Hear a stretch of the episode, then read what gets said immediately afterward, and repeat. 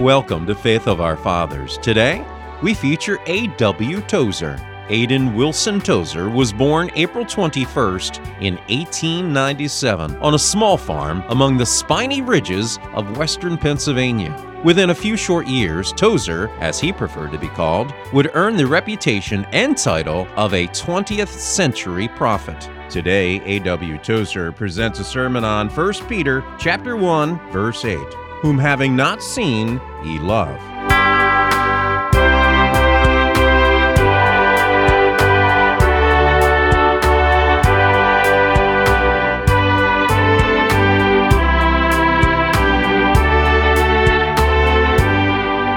Now in First Peter, continuing, 7 and part of 8, I talked last Sunday morning about the appearing of Jesus Christ. And in verse 8 it says, continues because there's merely a colon between, Jesus Christ, whom having not seen ye love. Now, I don't think we'll get any further than that, so we'll not read any more than that. We've had our Bible lesson this morning.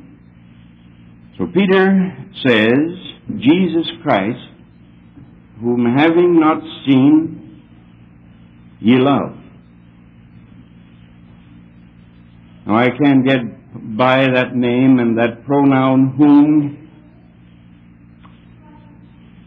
that rich, resonant pronoun whom in our English, which refers back to Jesus Christ. And Peter didn't use the term Lord there, but he could have and did very frequently. It's Jesus Christ our Lord. Now this can be varied and called the Lord Jesus Christ, or Christ Jesus the Lord, or Jesus Christ the Lord, or sometimes Christ the Lord. The point is that there are three major names or titles here, one being a title, the other being a name, the other two being titles, and one being a name. Jesus is the name, but it's also a title, in that it means Joshua, Jehovah saves.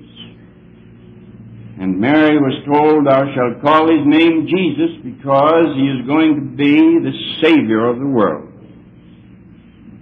And then he went to the Jordan River and was anointed of the Holy Spirit. And he got the title, the Anointed. And that in our English is Christ. So we have Jesus Christ, Jesus the Anointed One. Then he rose from the dead the third day and took precedence over all creatures, heaven and earth and hell, and all the beings that are therein. And that gave him the title Lord.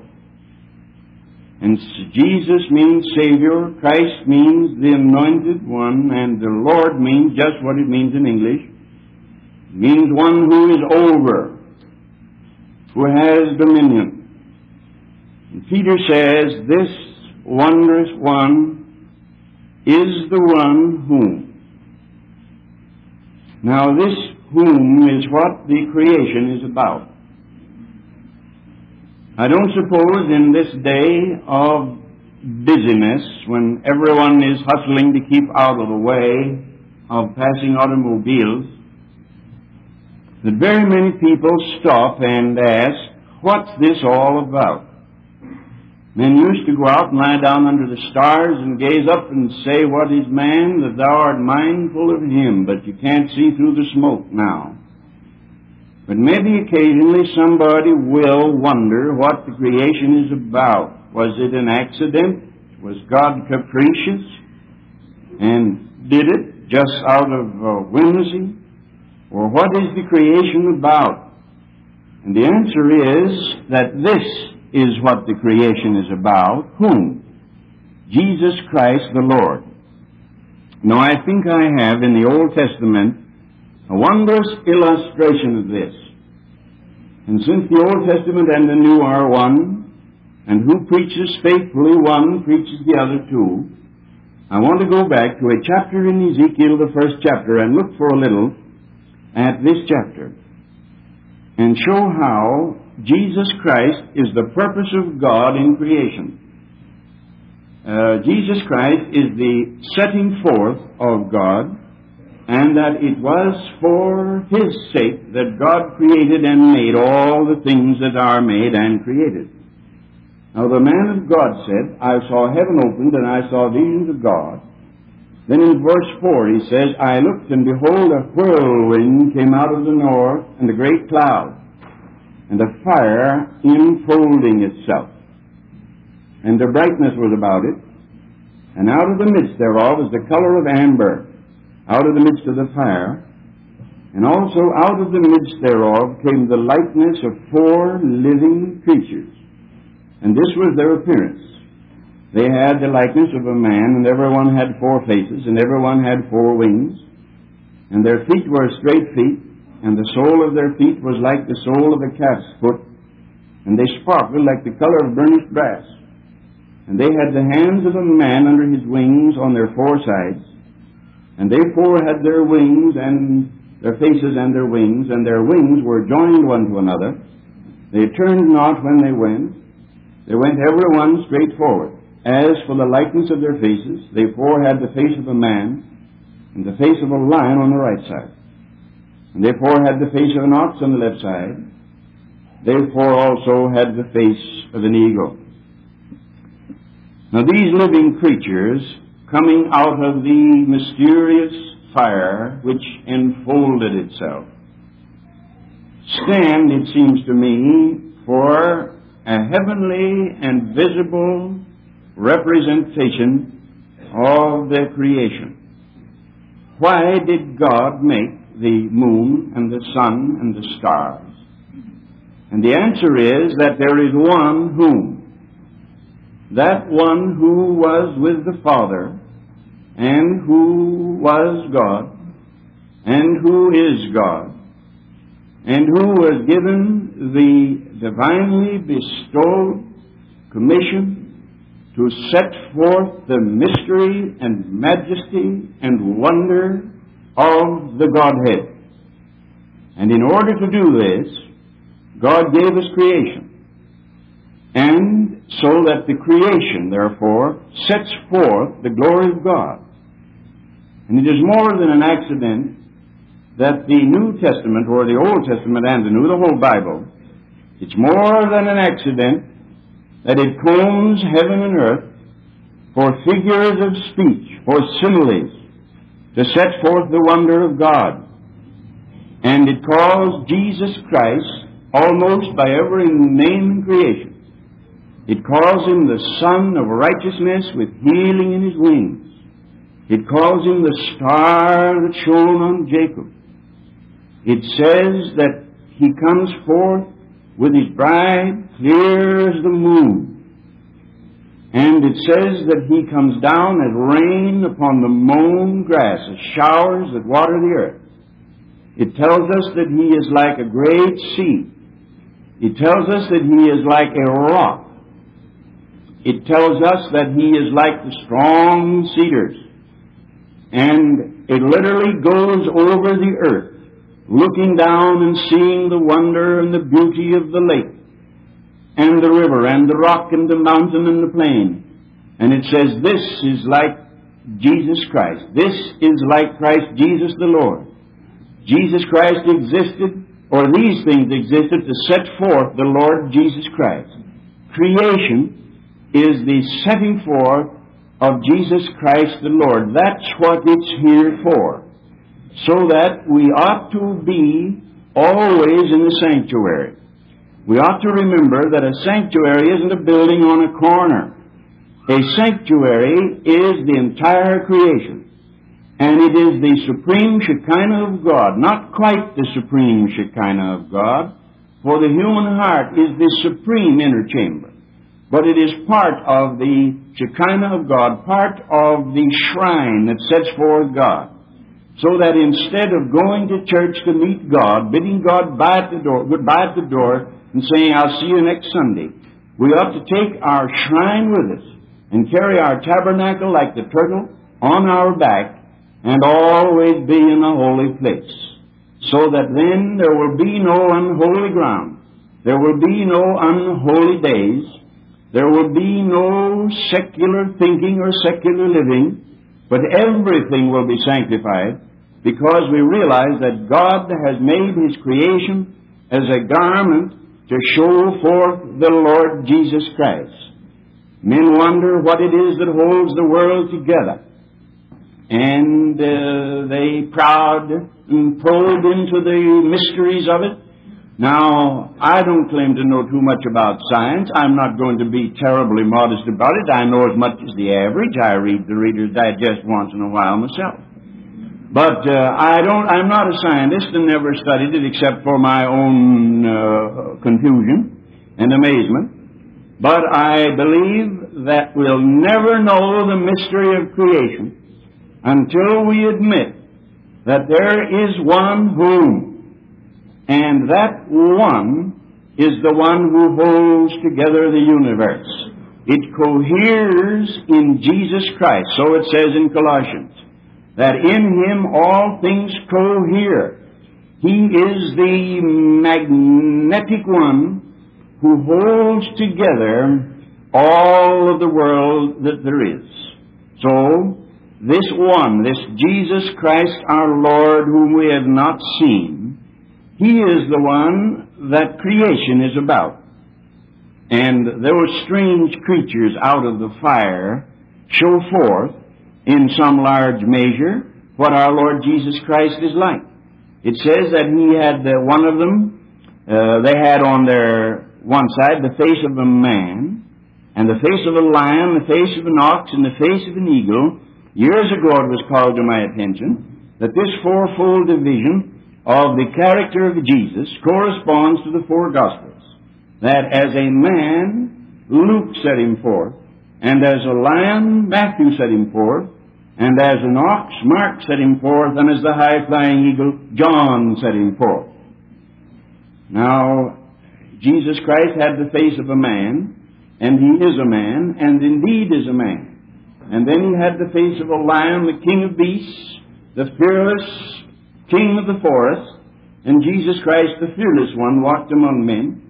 And then the face of an ox, the one that worked, the simple, laboring one, and Jesus Christ in Mark is set forth as the one who labored. He is not given there any uh, history at all, and they do not tell where he came from. It just says the gospel of Jesus Christ, and then plunges in and tells how he labored. Then John goes way back of Luke, who goes back to Adam, and Matthew, who goes back to Abraham, and Luke goes back to, John goes back to the beginning and says, In the beginning, God so that he antedates all biography and uh, all chronology and goes back to the beginning, so that we have him set forth here. And I believe that the time will come. Now you will indulge me in a fancy that I can't prove, but I believe the time will come when it will be seen that all the laws of nature and all the beings that are in nature and all the beasts that walk on the earth, and the fish that swim the sea, and the birds that clip the air with their wings, and even the tiny hoppers and creeping things that lisp their pitifully weak little note on the night breezes. I believe it will be shown that it took all of them to set forth even a little of the wonder that is Jesus Christ our Lord so that the caterpillar on the leaf, instead of being something we shudder at and uh, withdraw from, we must thank the Lord God for the fur-coated caterpillar as he uh, chews on the leaf. He is necessary too. The Lord said about the little donkey, Say, the Lord have need of him. And even the little sad-faced, comical, long-eared donkey was necessary to set forth the glory of Jesus Christ and call for Hosanna from the admiring multitudes. Now, I didn't intend to say this, but I might as well make the application. And not that there's any relation between the little beast and us particularly, but I want you to love yourself more than you do. That is, I want you to think more of yourself and love yourself not at all, but love Christ, and then love yourself for Christ's sake. uh, because you're very important. You're important to set forth the glory of the Lord Jesus Christ. God has created you not by accident, and He has redeemed you. You're a Christian not by accident, but that you also might tell forth the wonders of the one whom. And that one is needing you that you also might set forth His glory. So that there aren't any big people nor any little ones in the kingdom of God, but we're all alike. The mountains skip like uh, like rams, but the little hills skip like lambs. And the lambs that skip certainly tell forth the glory of their Creator as well as the larger rams that skip. So the little hills that skip are small, but they tell forth the glory of God as well as the ponderous mountains so much larger. And so some great man we have recently, and I thank God for it, uh, received in the city of Chicago one of the world's great preachers, now pastor of Moody Church. I am delighted, literally delighted, that Alan Redpath has become pastor of Moody Church. He would rate as one of the apostles of the modern day, one of the great men of the day. But brethren, you're just as needful as he is. And you're just as important in the total scheme of things as, as he is. Just as important as the greatest church leader or religious leader living today, the Lord has need of you too. And here were these strange creatures with four faces and six wings coming out of the fire. Mysterious beings they exist to set forth Jesus Christ our Lord. That's what they exist for. Now that not only is what creation is about, but that's what the Bible is about too. You'd be perfectly free to go to your Bible and find Jesus Christ any place you can find Him there, and know that in doing it you're not reading anything into the Scriptures. For where He does not stand out tall and beautiful as a pine tree against the sky, he may be hidden behind a lattice, stretching forth his hand. If he is not seen as the sun shining in his strength, he may be seen as the gentle rain that falls from heaven upon the place beneath. You'll find him all through your Bible. Read the book of Psalms. Don't be frightened out by those who say we mustn't read the Old Testament. The Bible is a unit. You might as well say, I don't believe in anybody from the waist down. If you didn't have a man from the waist down, it'd be very difficult to have a man from the waist up. And the Bible is, is two parts of one organic revelation. And it's divided in the middle so that the Old Testament is the Bible from the waist down and the New Testament is the Bible from the waist up. And if you allow them, uh, thus awkwardly to put it, you have one organic Bible, and when we cut it in two, we bleed it to death, so don't let's kill it by cutting it. Let's read it, and wherever we find Jesus, that is Jesus. For the Bible is about Christ. From that chapter, that early beginning, that says, In the beginning God created the heaven and the earth. Let us make man in our image. That is the plural of unity, the plural of the deity. And we have there the Trinity. So the Bible is about Jesus Christ. And men who can preach the Bible without finding Christ there are blinder than I dreamed it possible for anybody to be. For Jesus Christ the Lord is the whom about which the Bible is written. And not only that, but Jesus Christ is the one about whom the church is. He is the one the church is about, the church of Christ. Now I mean when I say the church of Christ, not the alliance, nor do I mean any other particular one denomination, I mean the church of the firstborn which he purchased with his blood, the twice-born believer who has been inducted into the kingdom of God by an act of the operation of the Holy Ghost, the church of Christ, about which we sing sometimes. The church. Now, that's what the church is about. That's what the church exists for. The 13th of Acts, we have an example they had met together, they ministered unto the Lord and prayed. That's what the church is for, to minister unto the Lord. Well, the problem of which denomination is no problem at all. The problem of the church is a bigger problem than that. It's the problem of wherever Jesus Christ is. And wherever you find Jesus Christ the Lord, there you'll find the church. Jesus and the company of his people, that's the church. They used to say about an old educator that if you put that man on one end of a log and a boy on the other, you had a college. And it is true that if Jesus Christ meets with two of these people, you have a church. You have it without any upkeep and without any overhead and without any elections. You have a church where you have the Lord and a company of people surrounding Him.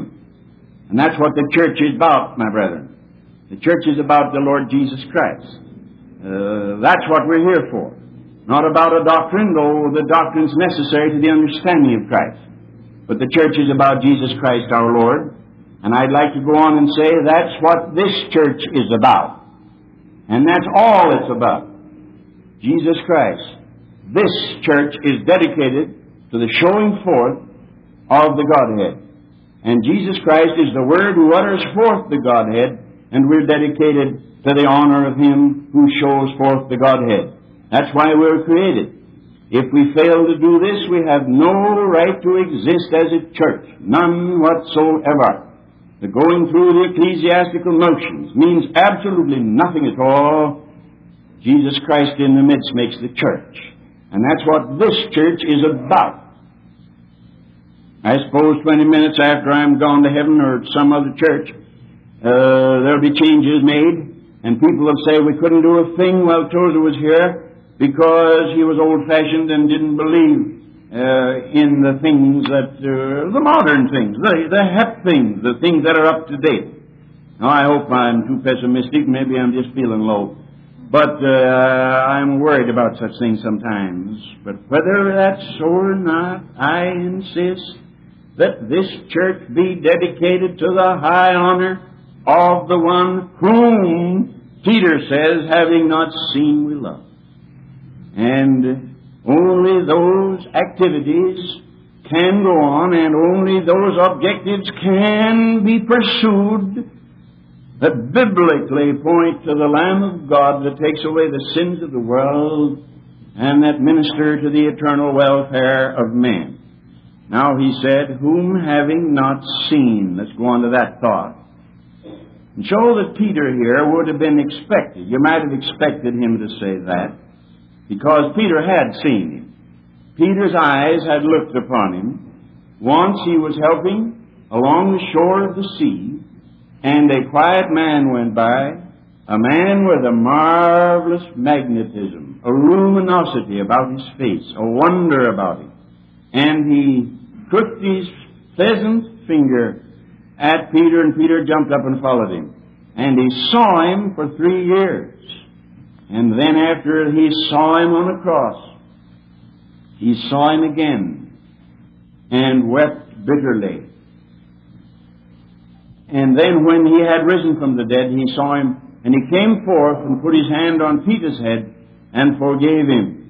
And the Bible tells us, or leaves us, uh, the impression, with leaves the impression with us that he was the first one that appeared to whom Jesus appeared after he had risen from the dead. Peter saw him after he had risen from the dead, and then Peter saw him going into the glory. And Peter had seen him before that in the glory, a preview of the glory when he saw him on the holy mount. So Peter had seen Jesus in the flesh. And Peter writes to the strangers scattered abroad, the Christians of the dispersion, and says, Whom having not seen ye love. Now does that recall to your mind a passage that says, Blessed are they that see and believe, but blessed are they still more who have not seen and yet believe. So our Lord set His stamp of approval upon those Christians who would believe and yet never seen in the flesh at all. Oh, we sing, I think when I read the sweet story of old, how Jesus was here among men, how he called little children as lambs to his fold. I should like to have been with him then. Now, I agree, that's a nice song, and I wouldn't hesitate at all to sing a sour bass on that sometime. Don't mind at all. I'm not objecting to the song. But the song contains a plaintive, pensive longing that has no biblical authority at all. You know Jesus better now without having, having seen him than Peter did when he saw him. You can know him better now, at least, than they knew him when he walked on the earth. For Peter saw him with the eyes of the flesh, but you're seeing him with the eyes of the heart. Now, I'd like to point out that you can love one that you have never seen. There are mothers who never saw, and they marry and bear children, and never see their little children. I suppose they feel their little faces, but they never see them. But they love them just as certainly and as much as any seeing mother possibly could. You can love one whom you have not seen, but you cannot love one whom you have not experienced. Now let's get that straight. It's totally impossible to love anybody whom you have not experienced. If you are unfortunate enough, as some of our friends are, to be born totally deaf or to go deaf so that you cannot hear at all. I do not assume anybody here listening to me is in that state, but I'm speaking generally of the human race. That if we are born without ability to hear, we may see our friends and love them because we see them, we're experiencing them through our eyes. If we're blind, we may hear their voices and learn all the sweet cadences of affection and love them through our ears. If we, like some, are deaf and dumb and blind, and there have been some, we can learn to love people by feeling their faces. That little deaf and dumb lady whose mind slips me now, who's blind, deaf, and dumb, Helen Keller. I read her life years ago and uh, often think of her. She's still living. And she's something of a Christian. I don't know how much, but she at least prays and believes in Christ. Well, when she heard uh, the great tenor, uh, the great Caruso, she couldn't hear him. So she said, Would you allow me to put my fingers on your chest bones? And he stood up, great big happy fellow that he was, and bared his chest, and she put her sensitive fingers on his chest bones, and he went into those tremendous high notes of his, and she stood transfixed. She was hearing him through her fingertips. If we can't even see and can't hear, we can still experience people. And no doubt Helen Keller and others in her condition have held babies on their laps with shining faces. They felt the warmth of the little cheeks. They, they felt the snug little warmth of the baby there. You can love people you haven't seen, but you can't love anyone you haven't experienced. It's a total impossibility for me to find any emotional response toward anybody that I have not experienced. Abraham Lincoln is dead. I respect him. I admire him. I believe he was a good and great man, but I feel no emotional response except as I might in imagination respond to an idea or an ideal. But there's no such thing as personal human affection for that one that you have never experienced. You can fall in love with somebody by mail, it's done. But you're experiencing them through letters. You get the, the pulse of them through the things they write. And your imagination pieces it out, and pretty soon you'll love somebody through a letter. I've never seen Alan Redpath. But he'd written me, and I love the man through, through knowing about him. Well, you can love people you haven't seen. You can love people that you haven't heard.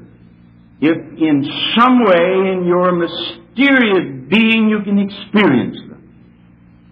Now Peter said, Whom have Jesus Christ, whom having not seen ye love. But he didn't say, Whom having ye have not experienced. One of the most hopeless tasks in the world is to try to drum up love for a man or a, a Christ that they have not had spiritual experience for. I do not understand how it can be that churches that do not teach the new birth, do not teach redemption through the blood, do not teach the need of the Holy Ghost, can ever try to drum up any love for the Lord Jesus. Because no one can know Jesus except the Spirit of God makes it real to him. No one can say Jesus is the Lord except the Holy Ghost enables him to do it. No one can experience Christ without he believes in Christ as the Lord and Savior. So how in the wide world it could be that a church could ever love a Savior whose very Saviorhood is denied from their pulpits, I cannot imagine. Here we are dedicated to the glory of the one whom we have not seen, but the one whom we love, having not seen. And that is the sum of Christianity, to know Him and to love Him. This is eternal life, that they might know Thee and might know me, Jesus said.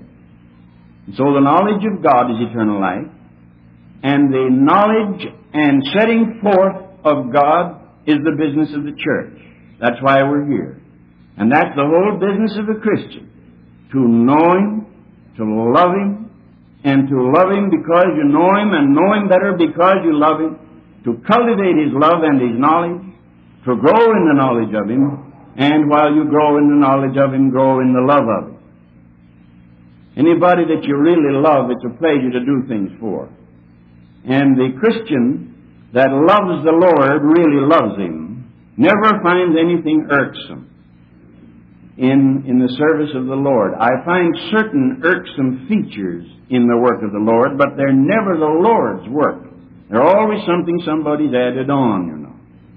Uh, the only thing in the ministry that I don't like are the things I don't find in the Bible. You know, I, uh, people have decided that. And so we've got a little organization, we have to do this and do that, and I don't like to do it because I don't find it in the Scriptures, and it's irksome. But everything that is scriptural and that tends to the glory of the Son of God is a delightful thing.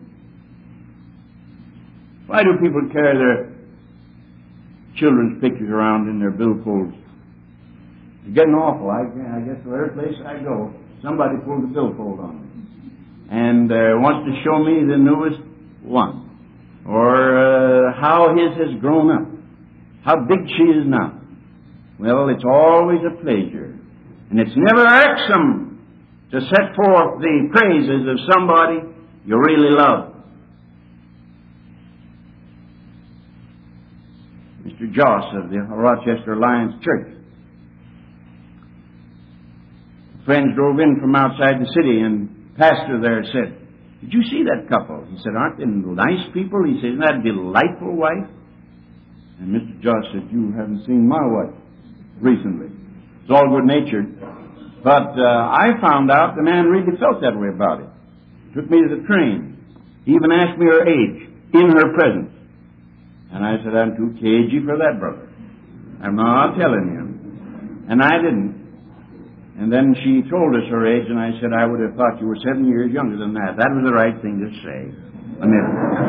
But uh, the point I'm trying to make is that if you love anybody, you're likely to want to talk about them. And to know Him and to love Him. Now I close with this idea.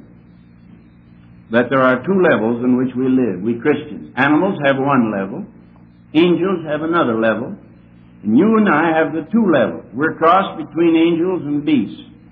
We have bodies like the animal, we have souls like the angels above. God has made us a little lower than the angels, but He's made us a little higher than the animals. So here we are with the body of a beast, of an animal. You will take this kindly now, you are in love with your bodies. Remember that if you were to throw a piece of your body somewhere, it would take a doctor to tell whether it was human or belonged somewhere else. You have a body that came from the earth. It's the body of an animal. But in that precious human body, like of which our Lord carried to a cross, you have also a spirit like unto the angels above, and even beyond them. When it says He made us lower than the angels, He didn't mean He made our spiritual part lower than the angels. He did not. He made that higher than the angels. For that was made in the image of God. He only made us and cast us down here between heaven and earth, so to speak, lower than the angels. And so with these two levels of our being, we look at Jesus this morning.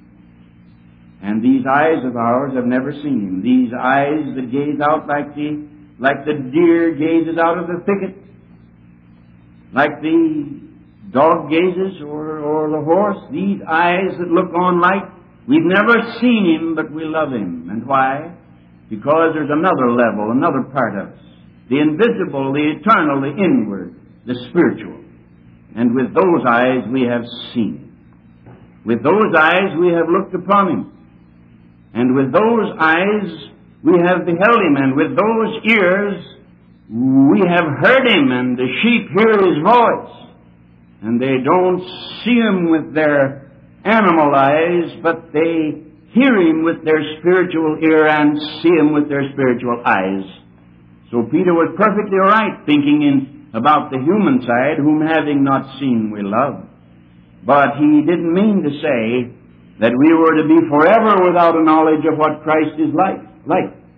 Because with the inner eyes we gaze upon God and see Jesus and believe in His name and look upon Him and behold Him and love Him with the eyes of our understanding being enlightened.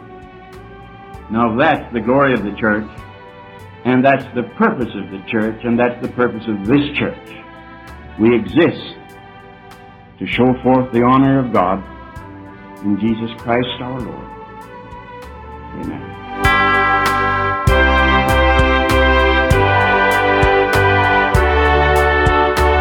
This sermon by A.W. Tozer is provided courtesy of the archives of the Christian and Missionary Alliance. Listen to Faith of Our Fathers each Saturday and Sunday to hear more great 20th century preachers.